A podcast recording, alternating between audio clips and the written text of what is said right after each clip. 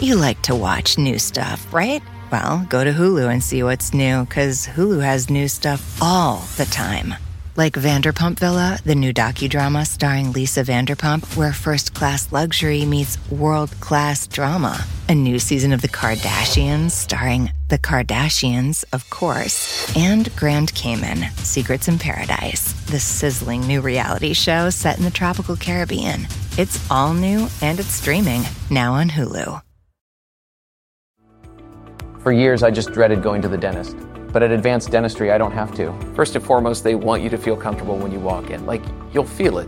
Whereas in the past, I might have gone into the dentist and thinking, I might feel some pain at some point. But with IV sedation, it can be something that you don't dread. If you've been avoiding the dentist because of fear, worry, or just not wanting to be judged, you're not alone. Visit nofeardentist.com to learn how IV sedation can change your life.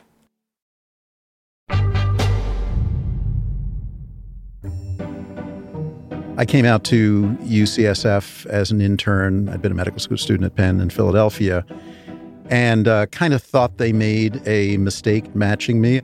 It's one of the great programs in the country, and I was flabbergasted to get in. That's Dr. Bob Wachter. Today, he's professor and chair of the Department of Medicine at the University of California, San Francisco. Back in 1983, he was a newly minted white coat in the very same program. And I remember feeling that imposter syndrome, feeling that a lot of new interns and probably new people in any job feel. And my first day, I showed up, and one of the third year residents was finishing his year and handed me the beeper and said, Good luck, sucker. Things have changed a lot over the last 40 years, but this first day that Bob's describing, where medical students graduate and within a few days start treating patients, that's still happening. About 28,000 medical students become doctors each summer, most of them starting sometime between June and July. You are thrown into the deep end pretty quickly, and all of a sudden, people are calling you doctor and expecting you to make decisions. When patients arrive at the hospital, they expect their doctor to make decisions, the right decisions. And as we all know, sometimes on your first day at a new job, you don't always know what to do. Now, that's not a huge problem in some professions, but in a hospital, it can be the difference between life and death. There's no way to have a system where everybody's experienced without going through a stage where they're not. That is the July conundrum that we face every year. From the Freakonomics Radio Network, this is Freakonomics MD. I'm Bapu Jena. I'm an economist and I'm also a medical doctor. Each episode, I dissect an interesting question at the sweet spot between health and economics. Today on the show, if you're a patient, how safe is it to go to a teaching hospital in July? Somehow, the system has to train new physicians. And anytime you have a new physician, there's going to be some learning curve. And how can hospitals make sure that patients receive the best possible care, whether it's July or any other month of the year? The question about July is always a tricky one because somebody always has to be the first, and that's where the supervision is critical. Frankly, I am more vigilant as an attending in July than I will be when I'm on in March.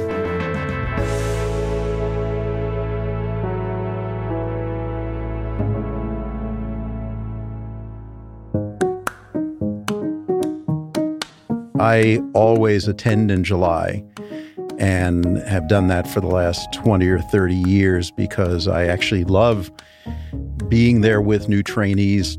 As an attending, Dr. Bob Wachter oversees new trainees, the first year residents called interns who start each July, as well as the more seasoned second and third year residents.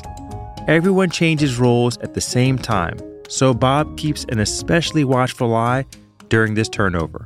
My bias when I attend in March or April is that the team's probably going to be quite good. And I'm a little surprised when I have to really get down and dirty and really kind of oversee basic stuff. In July, I assume that I'm going to have to. Paying more attention in July makes sense, right? These are brand new doctors making high stakes decisions. Even I've got to admit, I'd be a little nervous about being treated by a doctor on their first day. But as an attending, Bob does his best to make sure mistakes are caught, ideally before they even happen you wonder and worry about people sometimes making decisions that they're not really prepared to make. And our job as program administrators is can we create layers of oversight and create a culture where it's actually lauded for them to say, I don't know this, I need some help. Even with those extra eyes, those extra layers of protection, you'd think that having so many people switch positions at once would lead to some changes in patient care, at least in that first month. This is the phenomenon known as the July effect. The effect means that patients get worse care when they're being cared for by people who are new at their jobs. And that makes some sense that you're dealing with people with relatively less experience. It makes sense, and yet it's not 100% clear that there is such a thing. You can find studies that support that the July effect is real. You can find studies that find not much effect. You can find it in surgical specialties and procedural specialties and other studies that don't show it so much. But I say when you look at the studies, and there have been dozens and dozens of them, I think you come away with the general feeling that if you had to put your nickel down, you would say there is a July effect. Bob and a colleague published a review in the Annals of Internal Medicine in 2011. They found that mortality increases and efficiency, basically how much time and money doctors spend on care, decreases in teaching hospitals in the month of July. So, yes, there's a July effect, but that doesn't mean it impacts everyone equally. In 2013, I co authored a study looking at whether the July effect is larger for really sick patients our thought was that maybe some of the previous studies of the July effect were mixed because they didn't typically focus on the sickest patients in the hospital. You know, the kinds of patients whose outcomes could be affected by even the smallest errors. So we focused on heart attack patients and studied whether their outcomes were worse in July compared to earlier months, like May.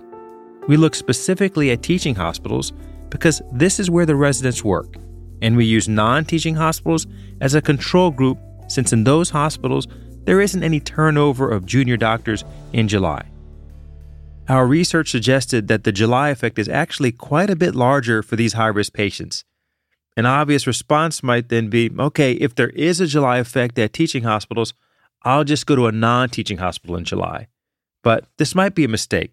That same study showed that heart attack patients have better outcomes in teaching hospitals most of the year.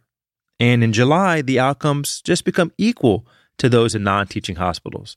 In other words, the July effect reduces the benefit of being treated at a teaching hospital, but it doesn't eliminate it. In reviewing studies of the July effect, Bob has also found that it's challenging to pin down exactly why mortality is higher in teaching hospitals in July. One reason is that the junior doctors turn over, but there could be other reasons too. So, for example, the rate of hospital admissions goes way up over the winter months. So the hospital is fuller, but it's fuller mostly of people with seasonal respiratory illnesses, relatively few of whom do worse. The hospital in the summer doesn't have flu patients in it, and so the relative severity may actually be higher. So there are a lot of moving pieces and isolating the July effect, it's a pretty tricky thing to do. In his work looking at the quality of studies on the July effect, Bob concluded that the better studies suggest it exists. And I tend to agree with him. You might say it's a no brainer. Of course, it's because these people are new and they're not very experienced in their job and not very good at it. Almost certainly there is that. There's a learning curve by the individual, but there's probably an institutional learning curve piece, which means that it's sort of almost independent of how good the doctor is. As in, new hires or transfers aren't only learning new medical procedures, they also have to learn how their new hospital works. Think about something as simple as uh, ordering a test. Maybe you read the guidance provided to you on your first day, but then you order the test and someone standing next to you says, now that's not what you do. You do this. Everybody knows that. And so the, this sort of everybody knows that, the culture being, you know, this is the way we do things around here. It takes a little while of being around here before you get that. And so there have been studies that looked at this July effect and showed that it was as powerful in more senior people who move sites as it was in where the issue was simply experience. You've got a situation where all of the talent at a given level moves. That's economist Rob Huckman. And that becomes a point of vulnerability for an organization if they don't have the appropriate backstop measures in place to anticipate and account for that. Rob's a professor at Harvard Business School. His work focuses on how to improve the quality and lower the cost of healthcare. What he's talking about, all the talent at a given level moving up, is called cohort turnover. In medicine, it amounts to about 110,000 doctors across the country changing positions all at once. A few years ago, Rob started studying the impact of the July effect on hospital operations. He and his co authors initially questioned if changing resident start dates might blunt the impact. We were never able to be that precise in identifying when this shock actually occurs.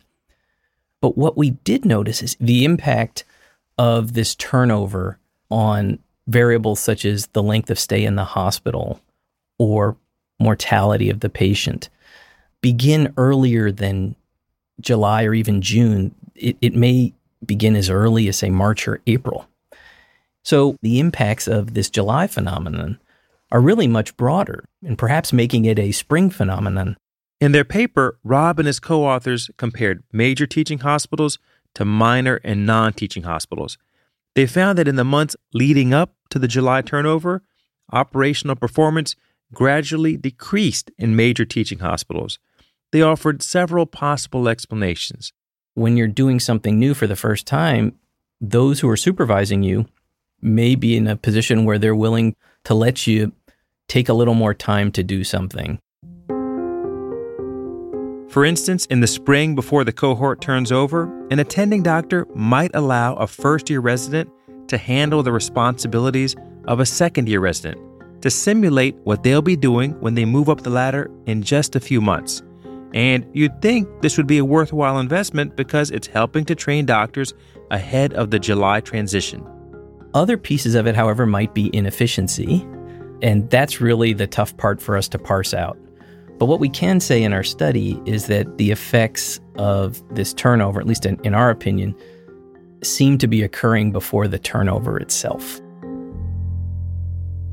If you're listening and starting to think, wait, you're telling me July isn't the only time I should be a little more concerned with my care? Well, Rob's team found something encouraging. Our results suggest that the July phenomenon is most pronounced for length of stay in the hospital, which is our proxy for resource utilization, and are significantly less pronounced for risk adjusted mortality, which is our measure of patient outcome. In other words, Rob's study found that the July effect mostly meant that patients ended up staying in the hospital for longer, but they weren't significantly more likely to die in the hospital. Those longer lengths of stay could mean two things. It could mean that care is less efficient because doctors keep patients in the hospital for longer. But it could also explain why mortality may not have been as affected because doctors were more careful. They kept patients in the hospital longer. Either way, the cost associated with the July effect could be large, but that's unfortunately not a simple calculation. Somehow, the system has to train new physicians. And anytime you have a new physician, there's going to be some learning curve. Whether you do it in July, March, or August, it doesn't matter. Those extra costs, which are maybe driven by longer lengths of stay, are actually one way to keep mortality from going up in July. You spend something, you get something. And if you encourage teaching hospitals to be more efficient in July, to spend less on care, that might then come at a price for patients, higher mortality. There's also the question of how you would even begin to reduce those costs in July in the first place. When you think about, for example, the cost of patients spending an extra day in the hospital and using a few more resources to get the same quality outcome, if we were to take steps to reduce that cost, how much would we be willing to spend to do that? And I think that's a place where one could start to think about the relative cost of the supervision you'd need to put in place to counteract the July phenomenon versus the direct cost of the July phenomenon itself. But the reality is that all turnover is costly. So the question is is this particular approach to turnover any more costly for the system as a whole than the alternate, in this case, something that would be more continuous during the year. And the key for policymakers and for managers is to figure out what is that cost if we use these alternate approaches. Changing the system would, of course, bring its own challenges. And it's one thing for an economist like me or Rob to make these suggestions, and an entirely different thing to actually put it into practice. But that's why we have economists. Coming up, the July effect is actually part of a much larger question that we face in medicine, a question that goes well beyond July. How do we strike the balance between training doctors, giving them the autonomy they need to learn, and making sure patients get high quality care, all at the same time? There's great variability of how people can approach this in a thoughtful way so that the residents have a positive experience and that patients are not harmed. I'm Bapu Jena, and this is Freakonomics MD.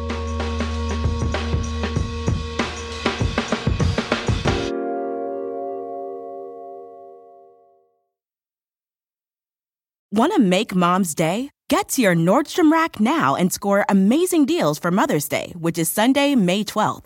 Find tons of gifts from only $30 at Nordstrom Rack fragrance, jewelry, luxury bags, activewear, beauty, and more. Save on Kate Spade New York, Stuart Weitzman, and Ted Baker London. Great brands, great prices. So shop your Nordstrom Rack store today and treat mom to the good stuff from just $30. You like to watch new stuff, right? Well, go to Hulu and see what's new, because Hulu has new stuff all the time.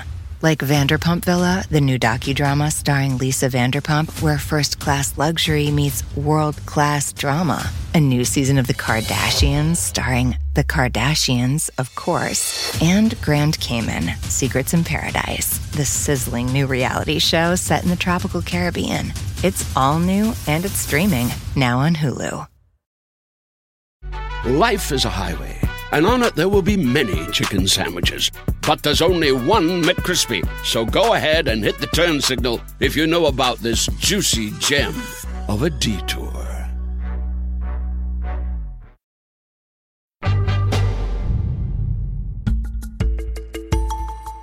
Do you think that there is a July effect? Yeah, I do think there is a July effect. I think we mitigate it as best as we can, but I, I do think there is definitely what medical educators would call a July effect. That's Dr. Vinnie Arora, Dean for Medical Education at the University of Chicago's Pritzker School of Medicine. You heard from her on an earlier episode titled The Most Unique, Excellent, and Promising Episode. As dean and as a physician, Vinnie spends a lot of time thinking about medical training and how to make sure the university is best preparing students to begin their medical careers. We start this process even before July. So in in uh, May and June, we have an expanded orientation where we offer a boot camp, and this uses simulation. And so the idea is before you put new residency trainees out on the ward with actual patients, can you recreate some of those scenarios in a high fidelity environment so that they can practice? These boot camps are now common at teaching hospitals across the country, along with a few other noticeable changes. Some institutions might, for example, have lower capacity limits for the residents early on, meaning they're admitting fewer patients. And as they get better, they admit more patients, right? And so everyone knows in July, you've got your guard up. Let's make sure that we do the right things, but also train and make sure the residents are learning what they need to learn. Doctors and hospital administrators may not be the only ones with their guard up. How comfortable would you be if an intern was taking care of you or a family member? Just in general. And then also suppose that uh, you had a procedure that had to be performed, uh, and the intern was going to be the one performing it with some supervision, but it would be their first time doing it because you happened to be hospitalized in July. How comfortable would you feel in those situations? For things like taking a history, physical exam, I'd be very comfortable with an intern doing those things because I think what people forget is that our medical students and residents actually are much more well versed with sort of extracting information from the electronic health record and putting it together into a story and presenting the history and physical than I think some of our attendings would be. So I would have no qualms about that. So when people come to a teaching hospital and they're like, "Well, I don't want to have a medical student on my case," I'm like, "You may want to rethink that. This person may have a lot of time for you, and they might be the person who who actually breaks the case." I've had that happen. There's sometimes some bias towards residents and students in cases. And I think people need to understand that a lot of times they're the ones that are doing this stuff day in and day out, and that you want to trust to do your procedures. Yeah, I, I couldn't agree more. And, and, the other thing is, I would I would also say is, I remember when I was a senior resident and I'd go into a room with a, a junior resident and we'd be talking to a patient about doing a procedure, how welcoming and open they were to allowing someone to be supervised to learn. I mean, we're we're fortunate um, and and we're lucky that patients are often willing to allow others to learn on them. Which is, to be honest, I don't I don't know how I would feel if uh, if I was getting even something as simple as a arterial line placed in my radial artery because it's going to take multiple sticks by a trainee, multiple points of pain would I do it? I'd hope I'd do it, but uh, you know, after yeah. the first failed stick, I'd say, okay, all right, yeah, let's move on. No, and I, I, think that's the thing is that at a lot of the hospitals, to maximize patient experience, there's a threshold. It's like three sticks, and then you move on. So, what about things where a threshold isn't really possible, where you have to get it right the first time, and mistakes could cause much more than a bit of unnecessary pain? I do think the question about July is always a tricky one because somebody always has to be the first. And that's where the supervision is critical. And so, is there somebody in the room who is the experienced person who can say, you try once, and then if you can't get it, I'm going to try? That's the kind of thing I'd be looking for. Now, let me take uh, sort of a 30,000 foot view and just talk about the trade offs here. So, on one hand, clearly having an intern who has good supervision is uh, going to be important.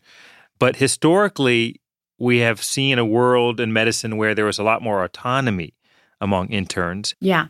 How do we balance the need for supervision with the need for autonomy? When we think about this pendulum of too much supervision and too much autonomy, you want to get the right balance, right? Because when residents feel too supervised and too micromanaged, if you will, a lot of our research shows they unplug and they don't learn anything. They just cede control to the micromanaging attending. Mm-hmm. And similarly, when they feel like they have too much autonomy, and the attending is too absent and they're kind of making decisions on their own, they feel very anxious and nervous. And that's when you worry that a mistake could arise. And so, so I think we do need to invest to train supervisors to be effective in their roles so that they can strike the right balance between autonomy and supervision. That balance is important, and it's one of the things that has changed dramatically since that day Bob Wachter described when a third year resident handed him a beeper and said, Good luck. Hospitals have also adjusted the number of hours interns work each week from 100 down to around 80. Studies have shown that this reduction doesn't impact competency. These are just a couple of ways things are improving, and I bet if we study their impact, we'd see these changes are helping to decrease the overall July effect, which, as Vinny agrees, is the ultimate goal as medical training culture advances, so do the innovations in practice. And so we have to learn how to use those to get better. And so that's really the holy grail, right? Is that the system is making us better. If you were to redesign the system, how might you do it differently? Could we consider potentially a mid year onboarding? And maybe there's two types of onboarding. So there's a December and a July. So there's a stagger. I could see that happening. It's a big question, one that economists and health system administrators and educators have been thinking about for a while. It might be easier in theory than in practice. It's difficult for me to imagine how that would work logistically from a regulatory standpoint.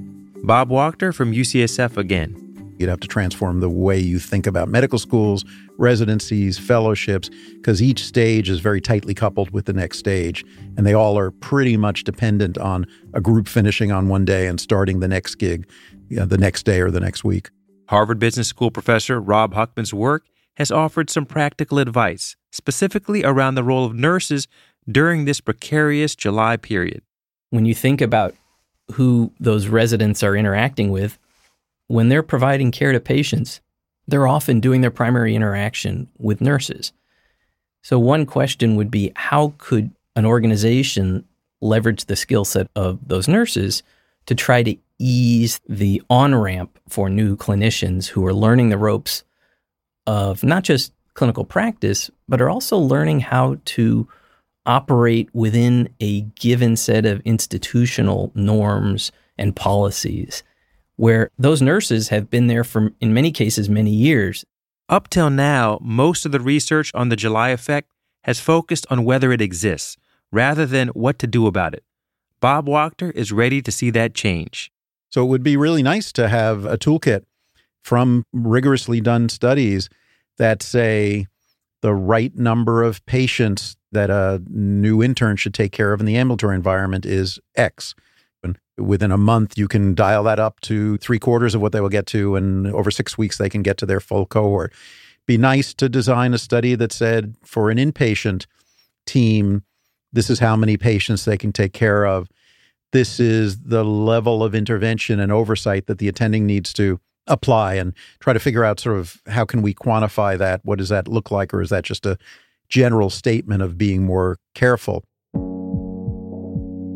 At UCSF, the administrators make a point of assigning the best attendings to work in July, the best medical educators, really.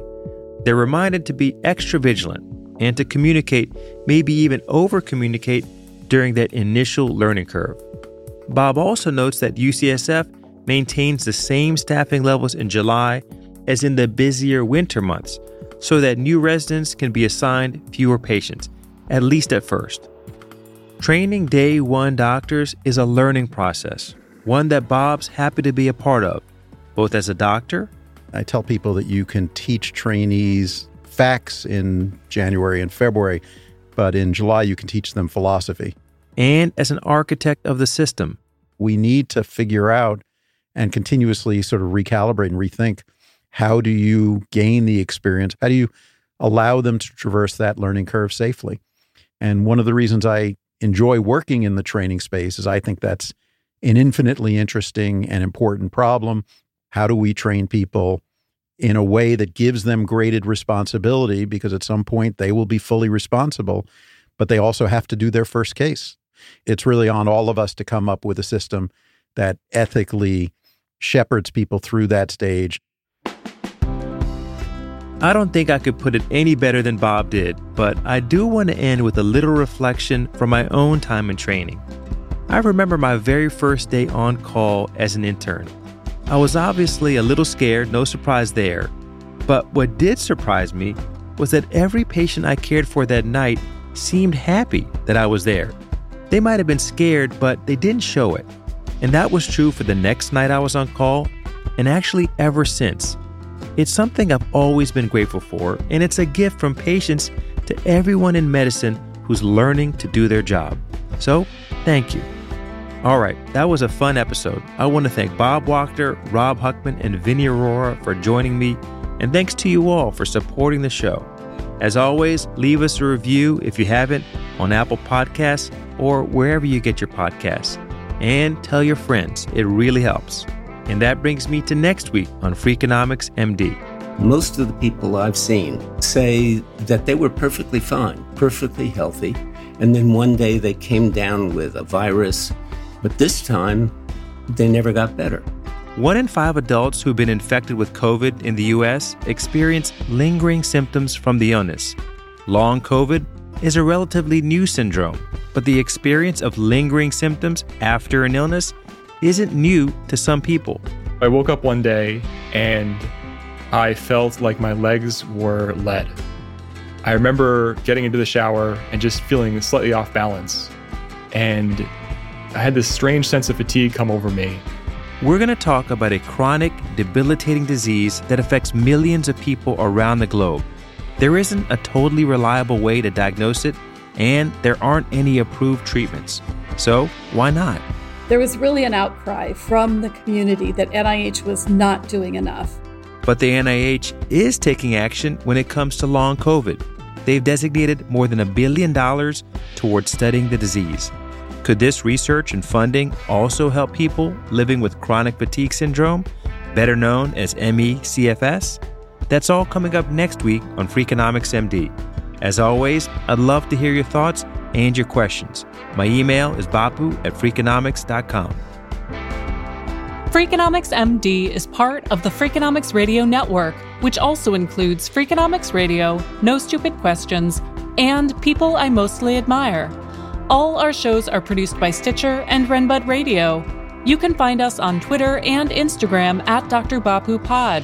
This episode was produced by Danielle Elliott and mixed by Eleanor Osborne. Our senior producer is Julie Kanfer. Our staff also includes Neal Carruth, Gabriel Roth, Greg Rippin, Rebecca Lee Douglas, Morgan Levey, Zack Lapinski, Ryan Kelly, Jasmin Klinger, Emma Tyrrell, Lyric Bowditch, Jacob Clemente, Alina Kulman, and Stephen Dubner. Original music composed by Luis Guerra. To find a transcript, links to research, and a newsletter sign up, go to Freakonomics.com. If you like this show or any other show in the Freakonomics Radio Network, please recommend it to your family and friends. That's the best way to support the podcasts you love. As always, thanks for listening.